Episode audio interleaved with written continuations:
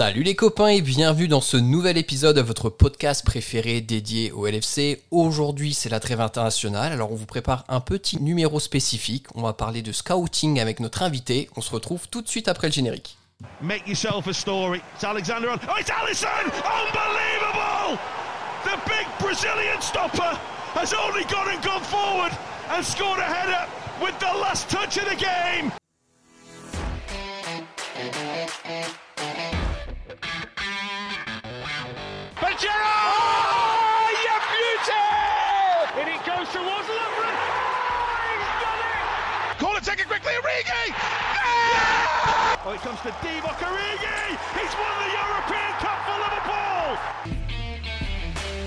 Bonjour à toute la francophonie qui s'intéresse de près ou de loin au Liverpool Football Club et bienvenue dans ce nouvel épisode de Copains. Aujourd'hui c'est la trêve mais on vous lâche pas, on vous prépare un épisode spécial avec un invité qui va nous parler de scouting. Pour parler de tout ça avec moi aujourd'hui j'ai donc un copain fidèle au poste qui entame sa 17ème semaine de vacances sur l'île de Beauté et c'est notre ami Jacques. Salut Jacques, comment ça va?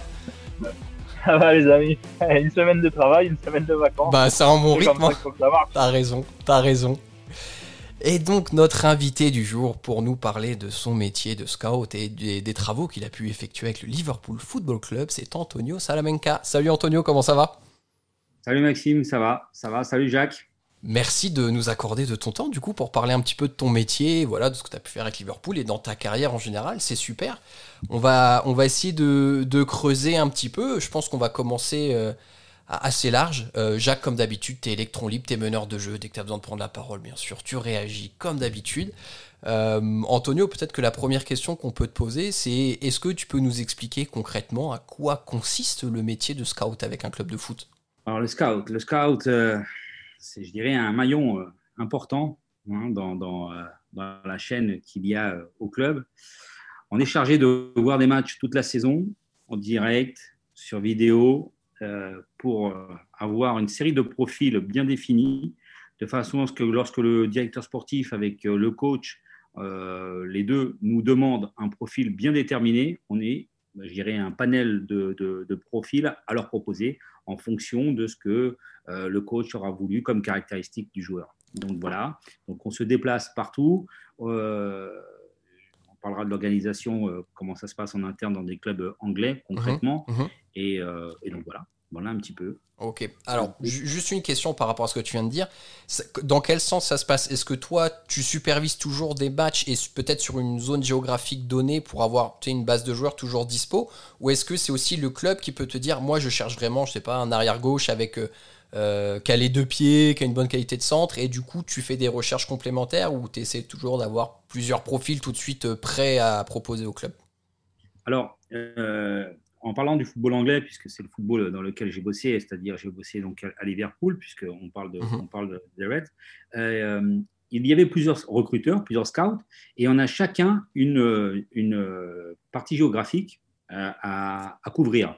Donc, euh, ce sont des pays, bien, bien entendu. Donc, euh, il va y avoir une personne qui va couvrir la France, une autre personne va couvrir l'Espagne et le Portugal, c'était mon cas. Mhm. Une autre personne va couvrir la Belgique et les Pays-Bas. Une autre personne va couvrir l'Italie ainsi que certains pays tels que la Serbie, la Croatie, euh, des pays qui sont euh, euh, limitrophes, je dirais. Mhm. Donc, euh, chaque scout a, je dirais, une zone bien déterminée.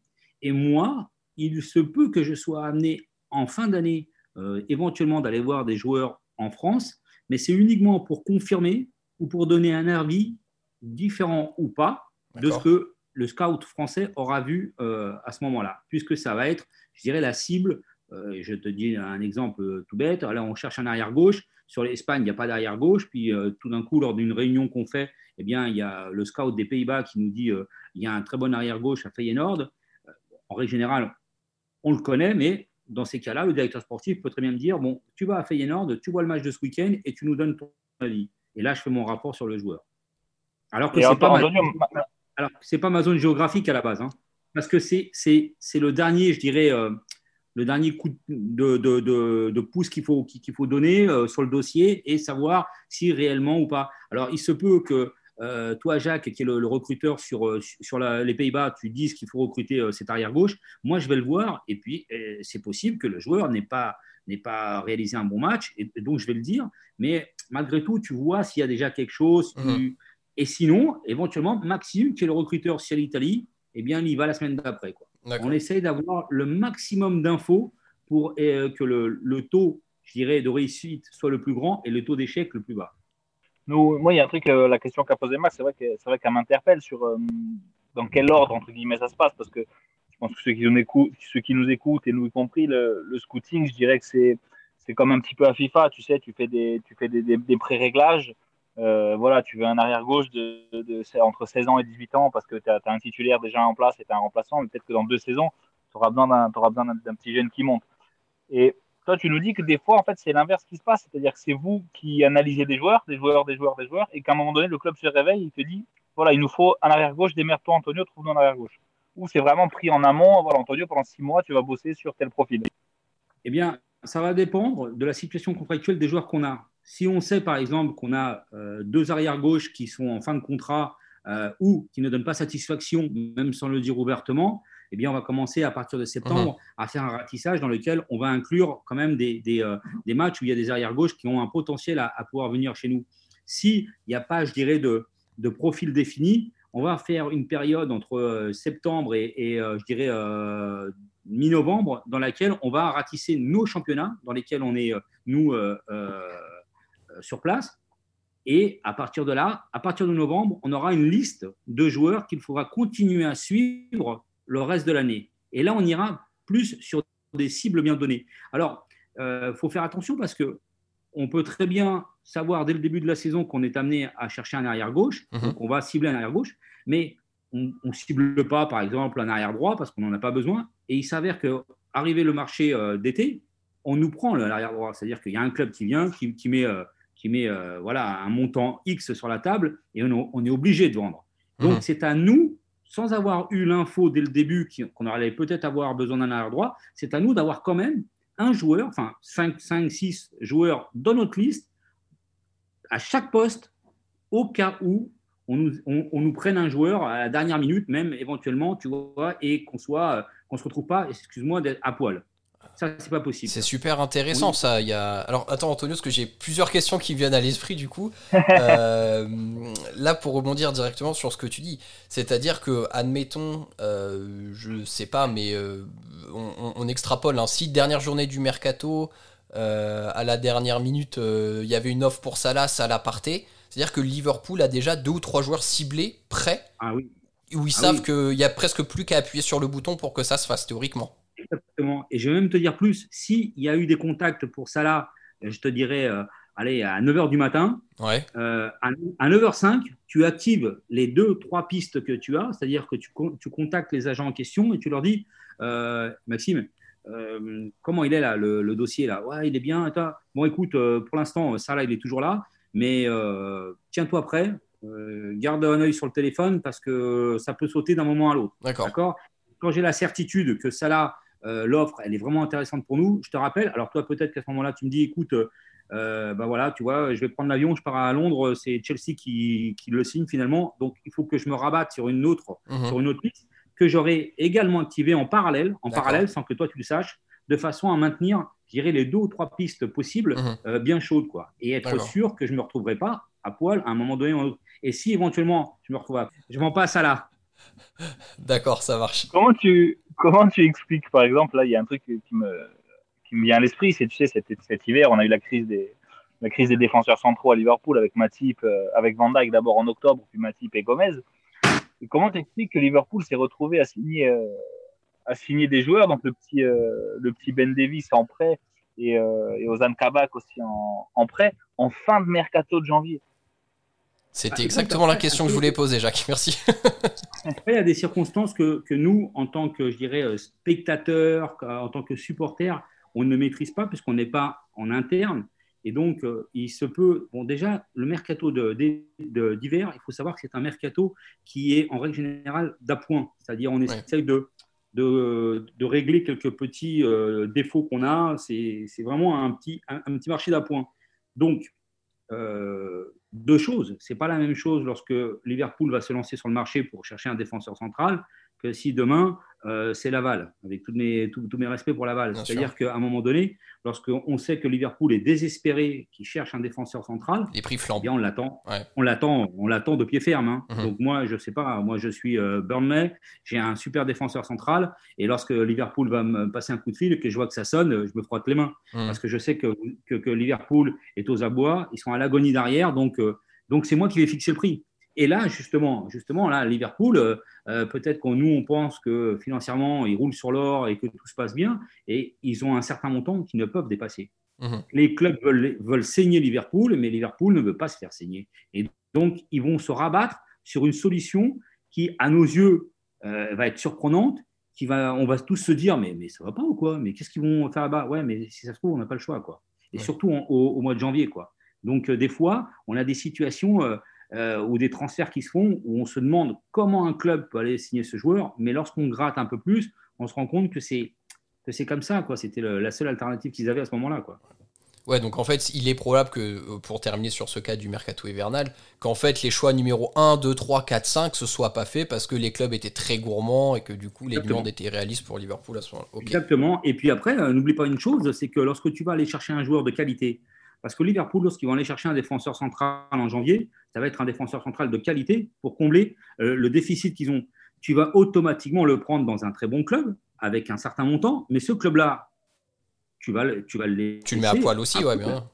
Et ouais, tu vas laisser à poil, entre guillemets. Donc, eux aussi, ils sont obligés de se retourner. Mhm. Donc, tu peux pas aller, par exemple, aller à l'Atlético et aller chercher euh, euh Jiménez. Parce que euh, le Cholo, il va te dire, ah non, moi, j'en ai besoin de Jiménez.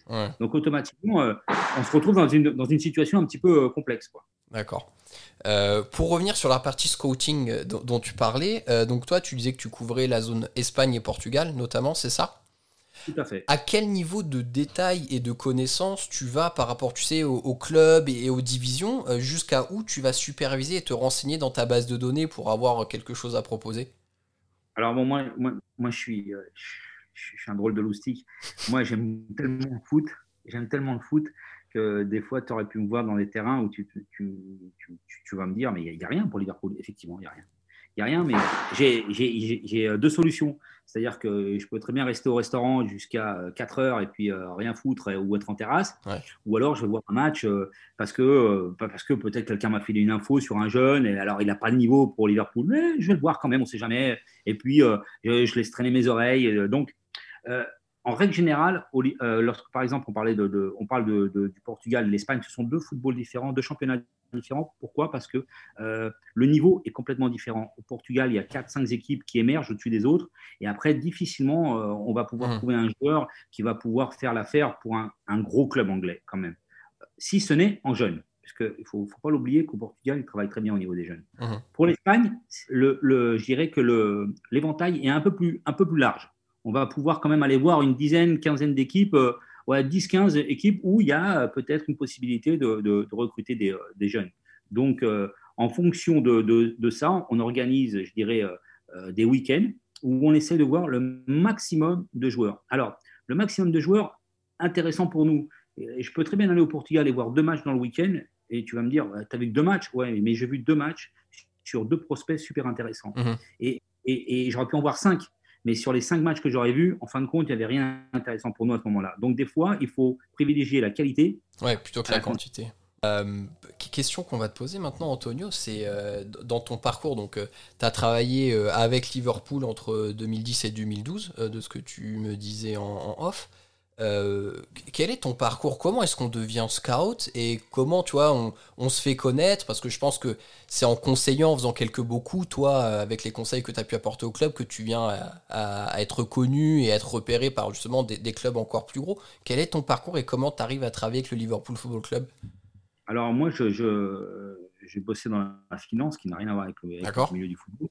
Voilà. Donc, je, bossais à la Bourse de Paris. Puis, lorsque euh, au Palais Brognard, les machines sont mises remplacer à l'être humain, euh, une grande partie d'entre elles, moi je me suis orienté sur le football parce que j'ai connu une personne en, Espagne qui était à l'époque euh, agent de joueur, qui était un, des, euh, bah, un des pionniers. Mhm. Et chaque fois que je discutais football avec lui, il me disait tout le temps ah, toi, tu vois bien le foot, toi, toi, tu vois bien le foot. Et puis, on était même arrivé à un stade où, des fois, il était avec des présidents de club Et moi, j'étais, pourtant, j'étais à la bourse.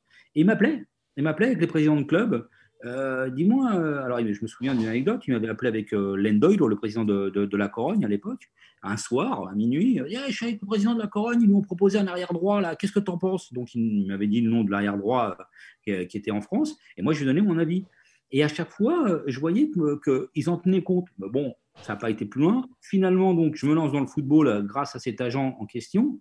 Et chaque fois que des clubs espagnols venaient en France voir des joueurs, c'était moi qui les aiguillais un petit peu j'ai réussi à me faire un réseau. Et donc, euh, tous les recruteurs espagnols qui venaient en France voir des matchs, ou les directeurs sportifs, ils me passaient un coup de fil. Ils me disaient euh, Tonio, euh, je vais voir, je ne sais pas moi, Bordeaux contre, contre Brest. Et je lui dis Mais tu vas voir quoi là?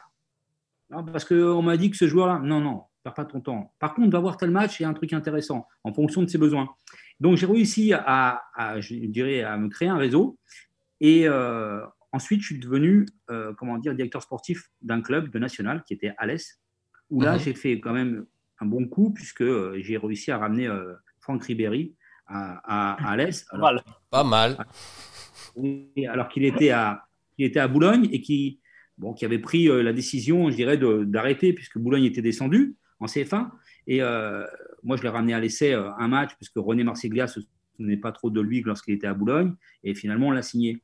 Et euh, tous les gars des, clubs espagnols, lorsque, bon, lorsque j'étais en contact avec eux, les, euh, directeurs sportifs et autres, euh, lorsque j'ai arrêté à Alès, ils m'ont contacté. Enfin, il y, a eu quelques clubs qui m'ont contacté, dont un qui était Liverpool.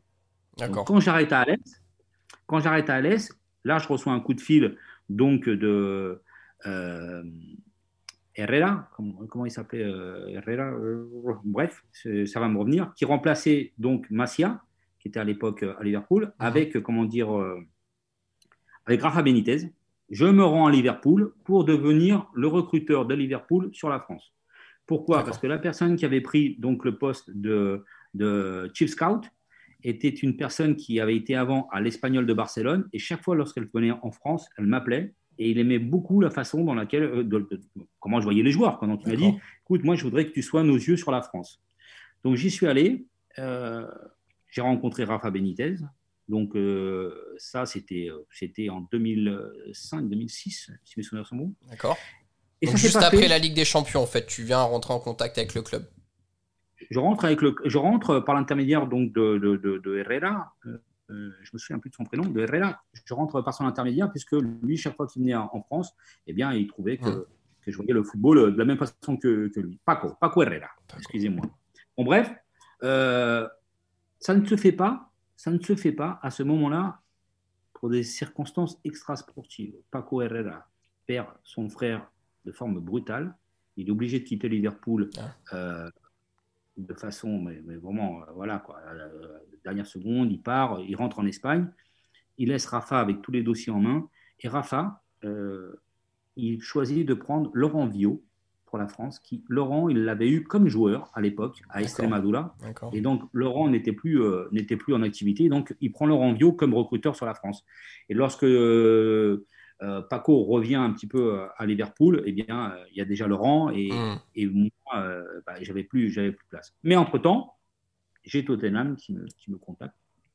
Je fais une, une demande d'entretien à Damien Comoli et, c'est, et Damien m'embauche à, à Tottenham. à Tottenham. Donc ton premier pied en Angleterre, ça a été Tottenham, du coup, en tant que recruteur. Voilà, premier en Angleterre, c'est Tottenham, où je reste 4 saisons et demie avec, euh, avec Damien Comoli. Damien part, je reste encore un petit peu. Euh, je reste, il y a Harry Redknapp qui, qui arrive. Lorsque euh, je reste, je, crois que c'est presque 10 mois de plus que lui. Lorsque je quitte Tottenham, Damien Comoli est à Saint-Etienne. Il me récupère à Saint-Etienne. Je fais deux saisons avec lui à Saint-Etienne. Damien part à, à Liverpool. Il m'emmène avec lui à Liverpool. Et puis, euh, une fois que je quitte, je quitte Liverpool euh, huit mois après Damien. Damien part en mars, moi je quitte en décembre. Et euh, parce que City, toute la structure de City au niveau du scouting vient à Liverpool avec Barry Hunter et, compagnie. Donc, ils ramènent tous ces scouts. C'est ce qu'on a l'habitude de faire dans les clubs. Le directeur sportif et le chief scout viennent avec leur équipe. Et moi, je suis démarché par Villarreal et je pars pendant quatre saisons et demie aussi à Villarreal. D'accord. Et là, je travaille avec Villarreal essentiellement. Enfin, je fais beaucoup le, marché français puisque c'est un marché que je connais bien, le championnat français. C'est là où et les joueurs français en plus à Villarreal avec Pires, ça avait toujours bien marché, ou même avec Sigan. Et puis, euh, bah, c'est là où on ramène Areola, où on ramène Bakambu, on ramène quelques joueurs qui laissaient un, un très bon souvenir. Euh, ah oui. Du côté de Villarreal, voilà. Et, je finis par aller à, Valence après euh, 4 ans et demi à Villarreal. Voilà un peu mon parcours. D'accord, parcours très riche. Donc ouais, tu, le soulignais, ce qu'on peut noter, c'est qu'il y a quand même un vrai lien entre des personnes tout au long du parcours. Alors, c'est, on le voit mm. sur ce que tu nous as dit, mais je pense euh, pour beaucoup de scouts, c'est la même chose, où il y a peut-être une vraie relation de confiance en fait avec les gens avec lesquels tu travailles, qui se gardent, et c'est important justement pour les, informations que tu remontes, on sait que c'est crédible et que c'est sérieux. Voilà.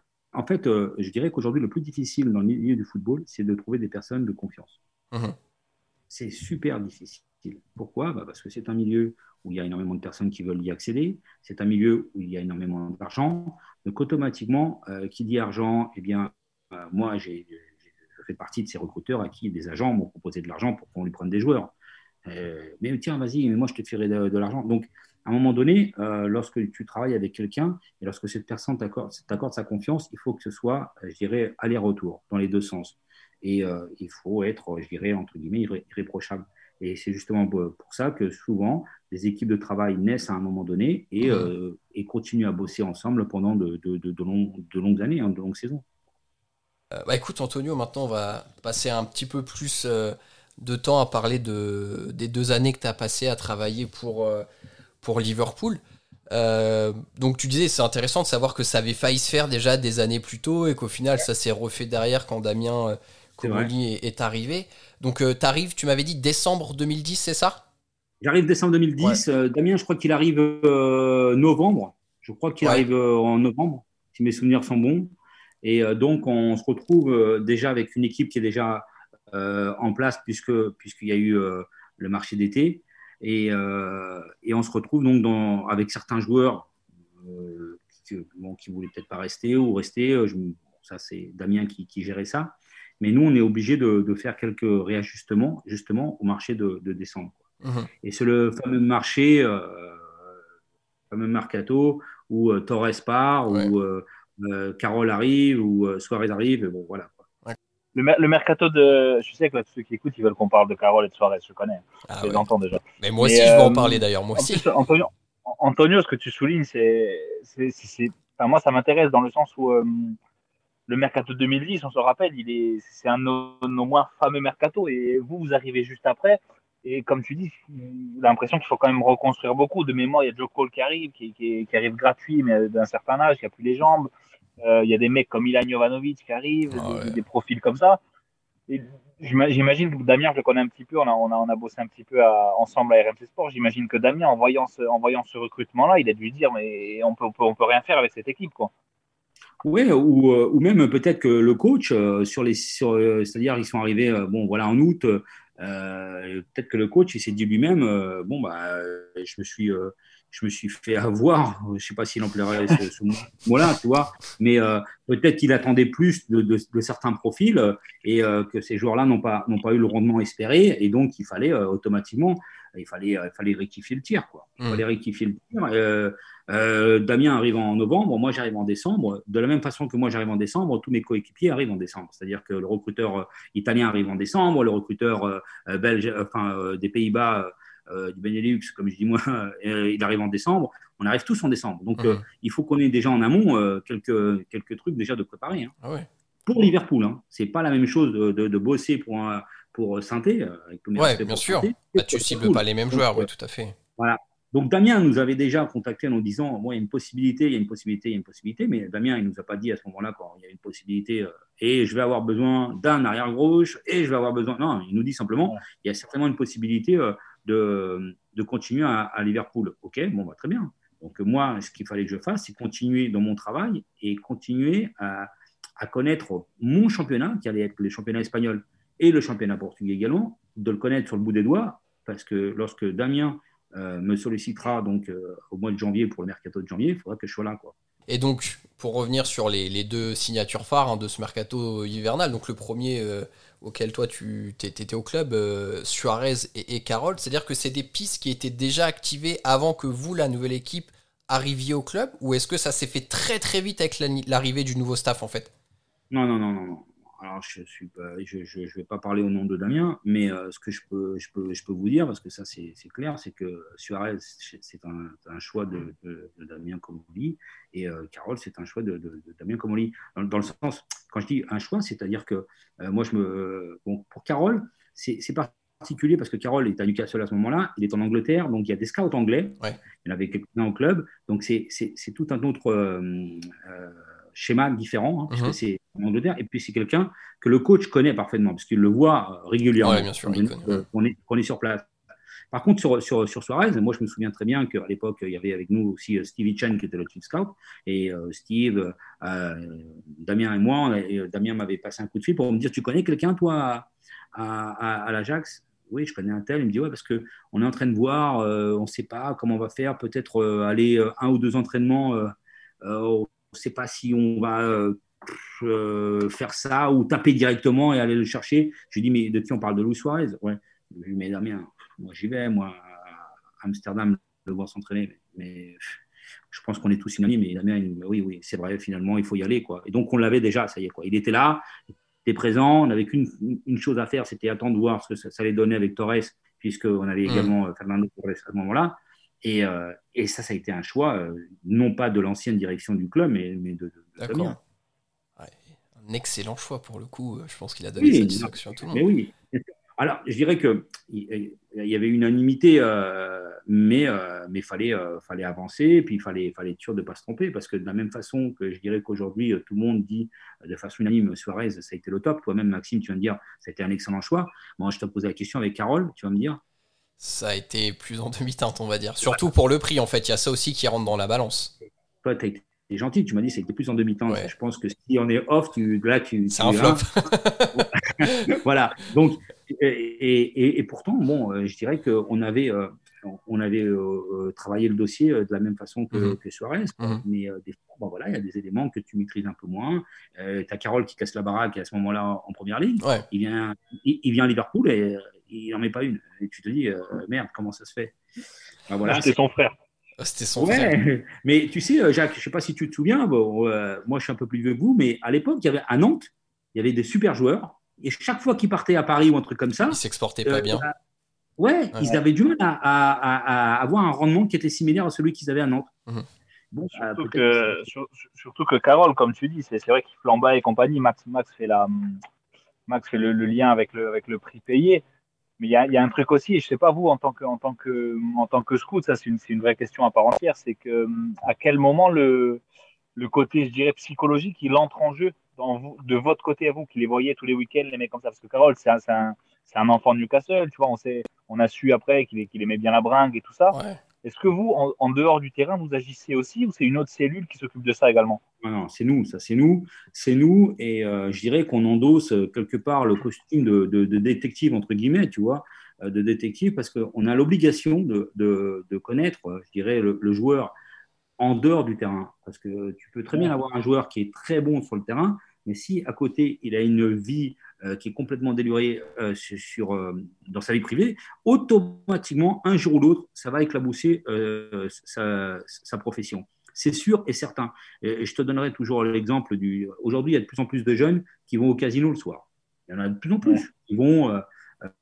D'ailleurs, moi, je me souviens à l'époque à Liverpool, eh ben, il y avait des jeunes du club qui allaient au casino. Eh ben, si tu vas au casino et que, et que tu gagnes 150 000 euros par mois et que tu en perds 20, bon, bah, ça va. quoi. Mais quand tu es un jeune gamin euh, du centre de formation et que tu vas et que, et que tu perds 15 000 euros euh, le soir, le lendemain matin, quand tu vas t'entraîner, tu t'entraînes plus dans les mêmes conditions parce que tu n'as qu'une idée en tête, c'est d'aller te refaire le soir.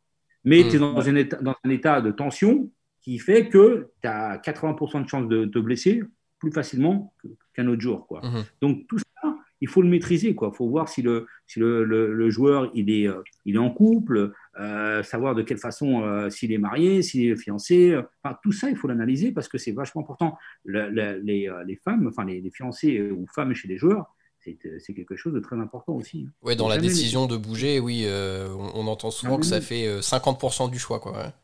Énormément. Euh, moi, je viens d'apprendre là, dans le dernier mercato qui vient de se passer, euh, qu'il y a une femme de joueur qui n'a pas voulu bouger de- du club parce que parce qu'elle est dans une ville où il y a la mer, qu'ils ont une maison sur la plage, et elle lui a dit aux joueurs, il est hors de question qu'on quitte ça. Si on quitte cette ville pour aller ailleurs, avec un autre bon club hein, qui le prenait, elle lui a déjà dit, hein, on aura des soucis, toi et moi. Donc le joueur, bah, Il voilà, est resté. Il reste.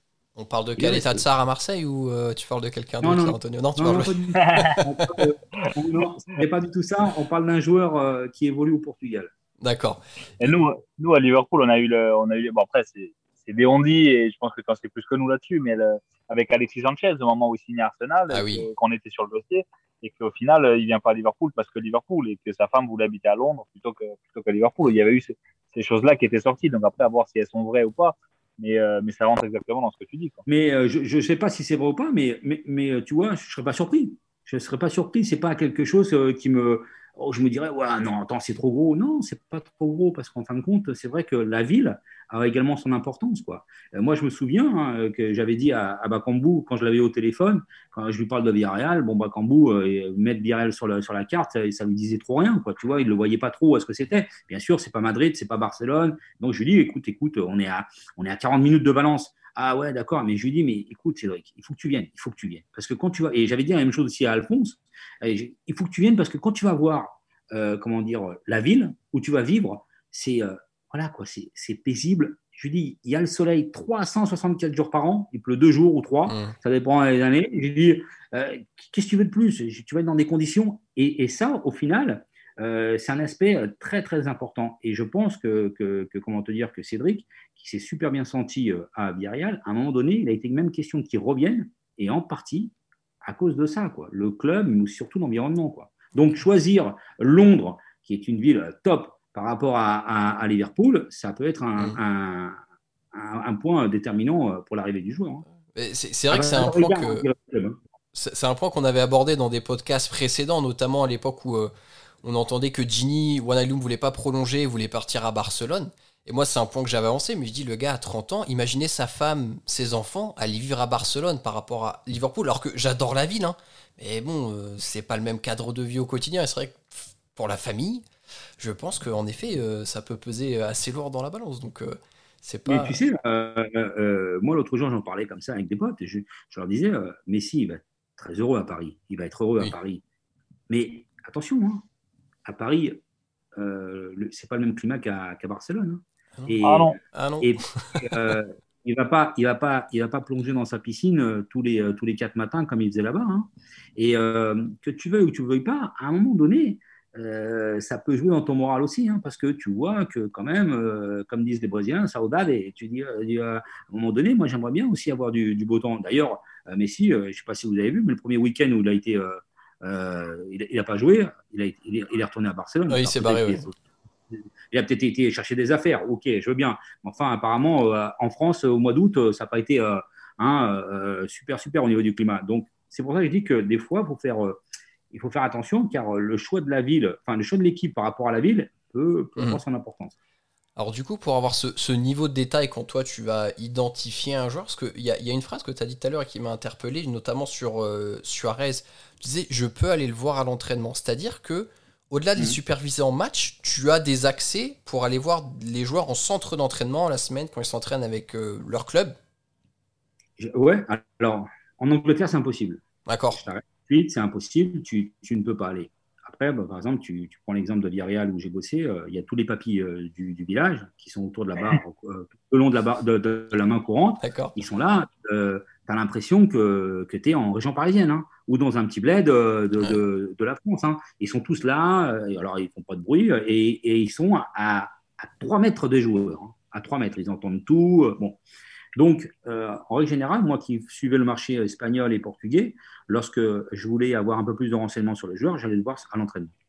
J'allais voir à l'entraînement. Alors, euh, à nous, après les scouts, euh, bah, on se connaît tous, les clubs nous connaissent. Je dirais que, non pas, c'est pas une question de notoriété, hein, même si on peut y penser, mais c'est parce que au final, on demande toujours des places tous les week-ends. Donc, on, finit par savoir qui est le scout de Liverpool en Espagne. Bah, c'est Antonio Salamanca.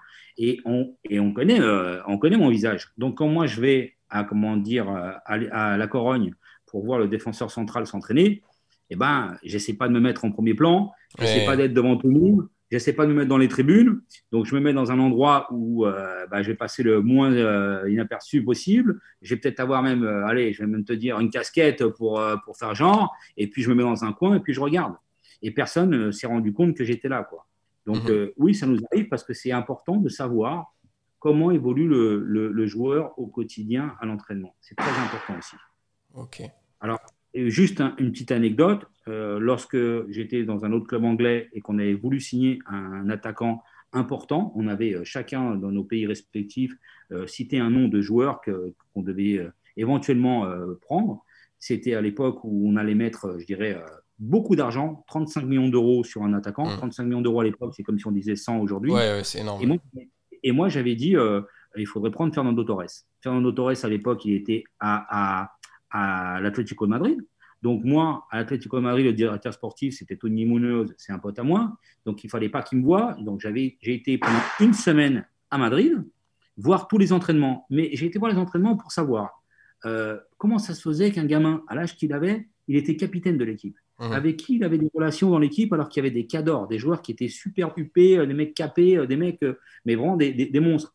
Qu'est-ce qu'il faisait pendant les temps morts? Avec qui il parlait, quelle était la relation avec son coach? Et puis surtout après, où est-ce qu'il allait après l'entraînement? Est-ce qu'il rentrait chez lui? Est-ce qu'il allait euh, manger un bout avec tous les potes de, l'équipe? Pourquoi un jour tu le voyais avec des cheveux euh, jaunes, le jour d'après il avait des cheveux euh, bleus?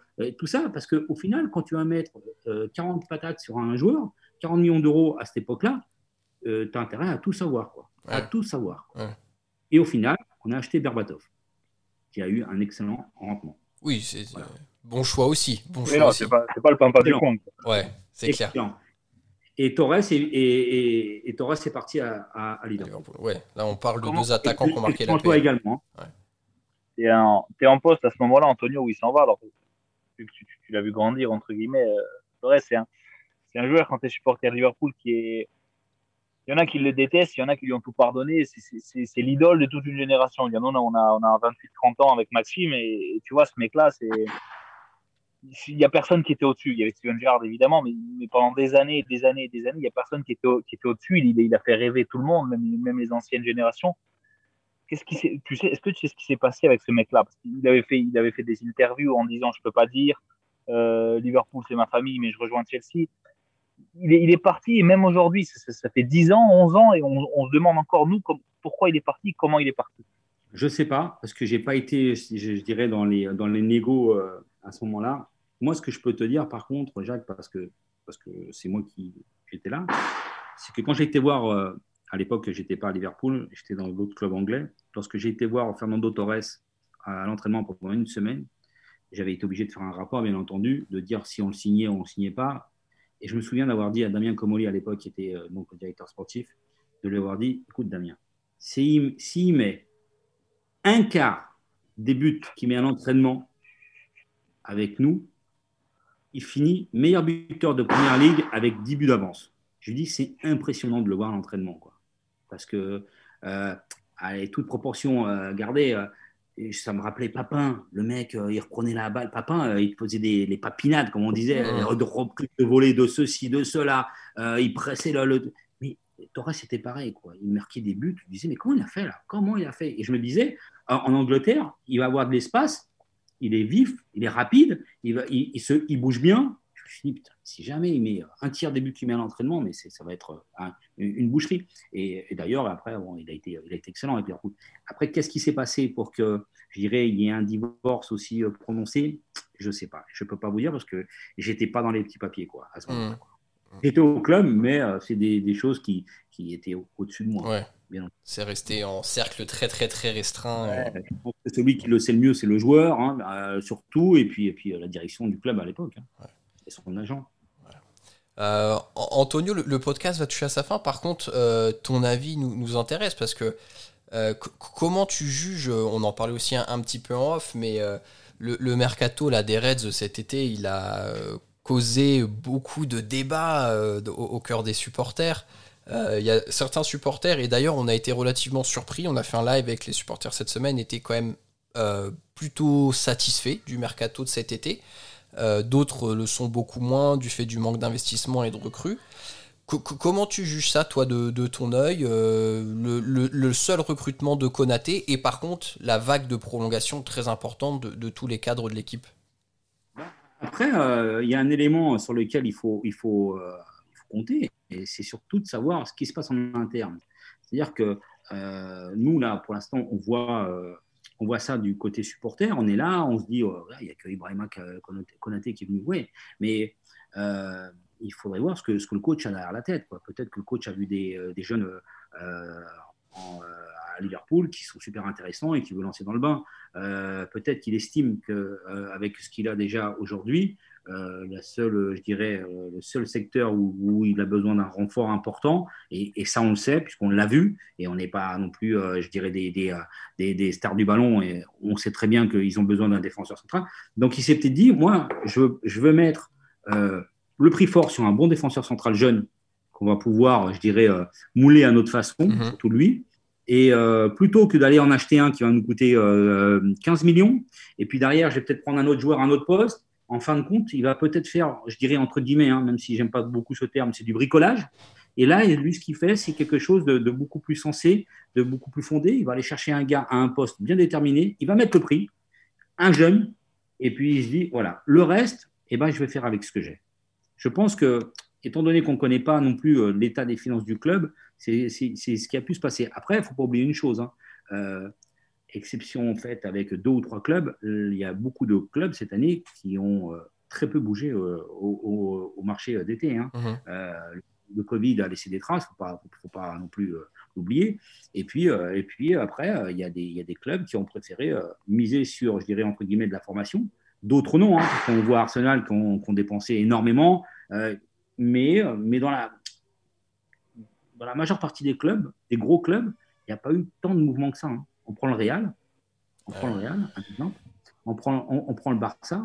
Alors oui, tu veux me dire, oui, mais regarde le Paris, Paris Saint-Germain. Oui, mais attention, hein, sur Paris, il ne faut pas oublier une chose. hein. Il y a beaucoup de joueurs qui sont arrivés qui étaient en fin de contrat Oui, c'est vrai. hein. aussi. hein. Ouais, Il y en a beaucoup t'as- qui sont un état derrière, quoi. Ouais, c'est ça. D'accord Donc, euh, il y a beaucoup. Et puis après, euh, peut-être que tu prends moins de risques. hein, quand tu viens avec un gars, un gars qui est en fin de contrat, et même si c'est Ramos, bon, bah, ok, tu vas lui donner un gros salaire, mais il y a moins de risques. Mhm. Là, tu mises quand même sur Konaté. Paris aurait pu miser que sur Konaté. De la même façon qu'ils mettent euh, 60 millions sur Akraf, pourquoi ils ne le mettent pas sur Konaté? Ils auraient très bien pu le faire. Ils ne le font pas. Et puis, bon, le, le garçon, il choisit d'aller en Angleterre. Pour moi, je pense que c'est un très bon choix de la, de- de- des deux parts. C'est-à-dire, de- de- de- du côté de Liverpool, c'est un très bon choix. Et du côté du garçon, d'aller là-bas. Mhm. Il va s'aguerrir. Tu vois, il va tu vois avoir- quoi chez lui, toi? Hein? Tu vois quoi chez lui, toi, comme qualité et tout ça? Non, moi, ce que je pense surtout, ce que je pense surtout, c'est qu'il va s'aguerrir en côtoyant les joueurs qu'il va avoir autour de lui. Van Dyke notamment. ouais. surtout ça. Ouais, c'est surtout ça. Quoi. Je veux dire, aujourd'hui, euh, rechercher euh, des qualités sur les joueurs, ok, très bien. Mais après, il ne faut pas oublier une chose. hein, les joueurs, il faut qu'ils s'adaptent euh, à une culture, à un football, à, à beaucoup de choses. Donc, des fois, on, bah, voilà, quoi, on a du mal. hein. Tout à l'heure, on parlait de Carole. Carole, il a changé de Newcastle à Liverpool. Pourtant, il n'y a pas une distance de fou. Non, et il a puis, pas ça n'a pas été le même. Mm. Ça n'a pas été le même. ok? Bon, là, le garçon, il vient d'un football qui est le football allemand, qui vient dans un football, un football euh, anglais. Et en plus, avant, il était en France.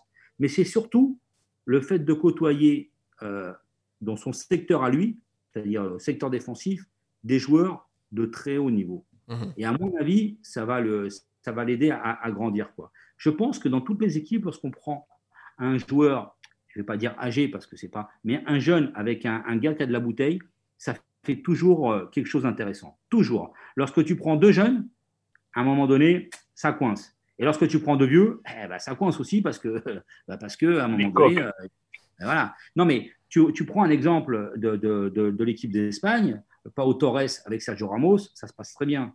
Pau Torres, lorsqu'il était en club avec, euh, avec, comment te dire, avec Albiol, ça se passe très bien. Mhm. ok Après, si tu mets demain Pau Torres avec Eric Garcia, aïe, aïe. Donc, euh, c'est ça le truc. Euh, Il y a un exemple flagrant, hein, Botman avec Fonte. Ouais. Top, top. Nice a très bien marché pendant qu'il y avait Dante. Dès qu'il se blesse, ils remettent deux jeunes, ça prend l'eau. Donc, je pense justement pour Konaté, c'est une très bonne chose. Il va être entouré de super joueurs, d'un coach qui va certainement le faire progresser, c'est sûr. Donc, au final, vaut mieux mettre le prix sur un seul joueur et pas sur plusieurs. Quoi. Il y, a, un truc que disait Antonio Max auquel, auquel c'est vrai qu'on n'avait pas pensé, nous, en tant que, en tant que supporter pendant ce mercato. Et, et bon, ça fait pas partie du scouting, et je pense qu'on peut, peut se poser deux minutes pour en parler sur le, sur le mercato.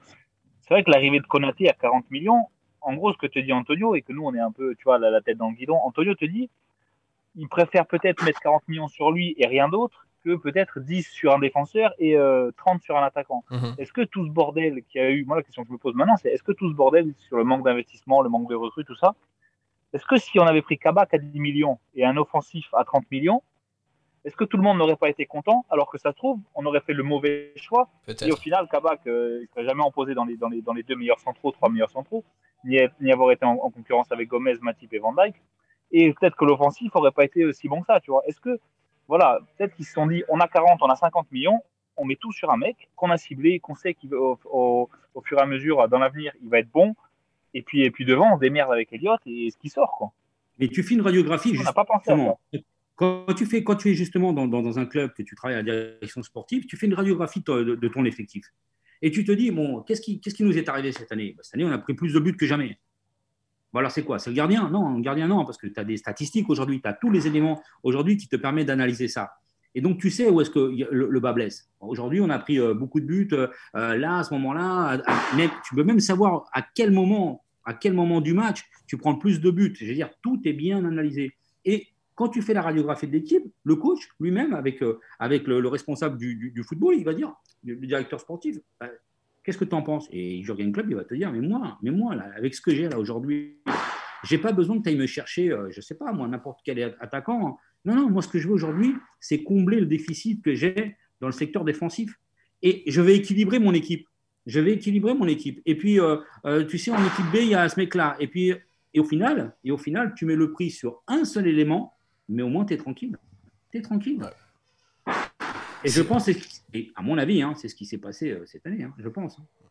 Eh ben, Nul, c'est un peu mieux le- hein, l'effectif. C'est- C'est un peu le, pour revenir un peu dans le passé, c'est un peu le- l'erreur peut-être que fait Tottenham sur la vente de Bale. Il a acheté 10 joueurs, euh, 10 joueurs à 10-15 millions, Ouais. ou nous, quand on vend Coutinho, on prend Van Dijk et Alisson. Mm. Tu vois, en Après, en chose, deux hein. monstres qui vont rentrer titulaires de suite. Et puis n'oublie pas que lorsque tu achètes euh, 10 mecs, un exemple, hein, puisque tu en cites 10, il faut ensuite que les 10 viennent, S'intègre et tout ça. Ouais.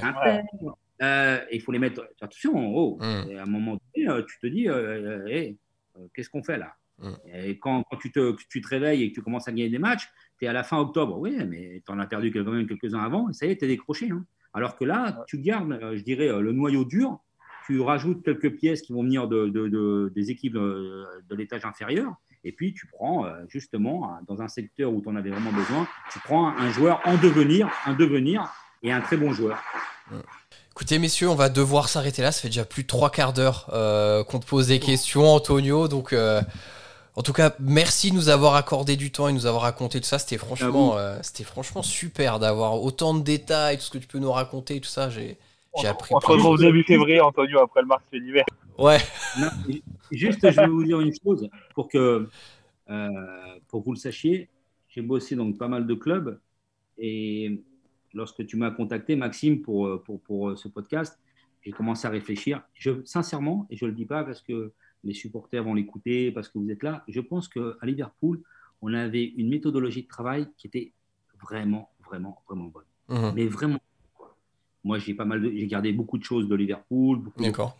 il y a un truc qui est clair, c'est que rien n'était du hasard. Que ce soit euh, une réussite ou pas, hein. peu importe après, ça, c'est peu importe. Je veux dire, parce qu'après, il y a beaucoup de facteurs qui viennent se greffer pour, ça. Mais à la base, je veux dire, quand le choix était fait, euh, sincèrement, c'est que pas, c'est que tout avait, tout avait été analysé en amont. C'était vraiment top, hein. vraiment top.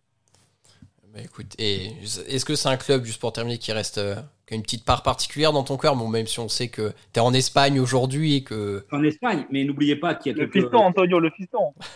Non, mais n'oubliez pas qu'il y a eu. Exactement. Alors, mon fils, il est, il est dingue de Liverpool. Ça, c'est une, une réalité. Ouais. Alors, je ne sais pas pourquoi, mais bon. Et puis, euh, il n'y a pas longtemps, il y a eu une finale Tottenham-Liverpool à, à Madrid, justement. D'accord? Ouais. Donc, euh, ce jour-là, j'ai mangé avec Rafa Benitez à Madrid, le, jour de la finale, juste avant la, finale.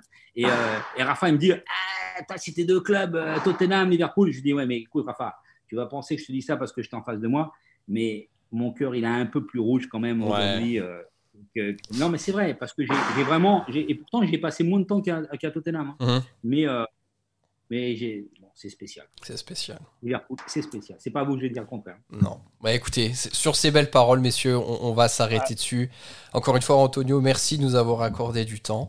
Euh, Jacques, comme d'habitude, merci de m'avoir accompagné. On espère que cet épisode euh, va vous plaire, les copains. Mais alors là, pour le coup, on en est vraiment euh, persuadé. donc régalez-vous. On espère que vous avez vraiment profité. On se retrouve très très vite pour la reprise de la première ligue. D'ici là, portez-vous bien et surtout n'oubliez pas, vous ne marcherez jamais seul. À bientôt, tout le monde. Salut.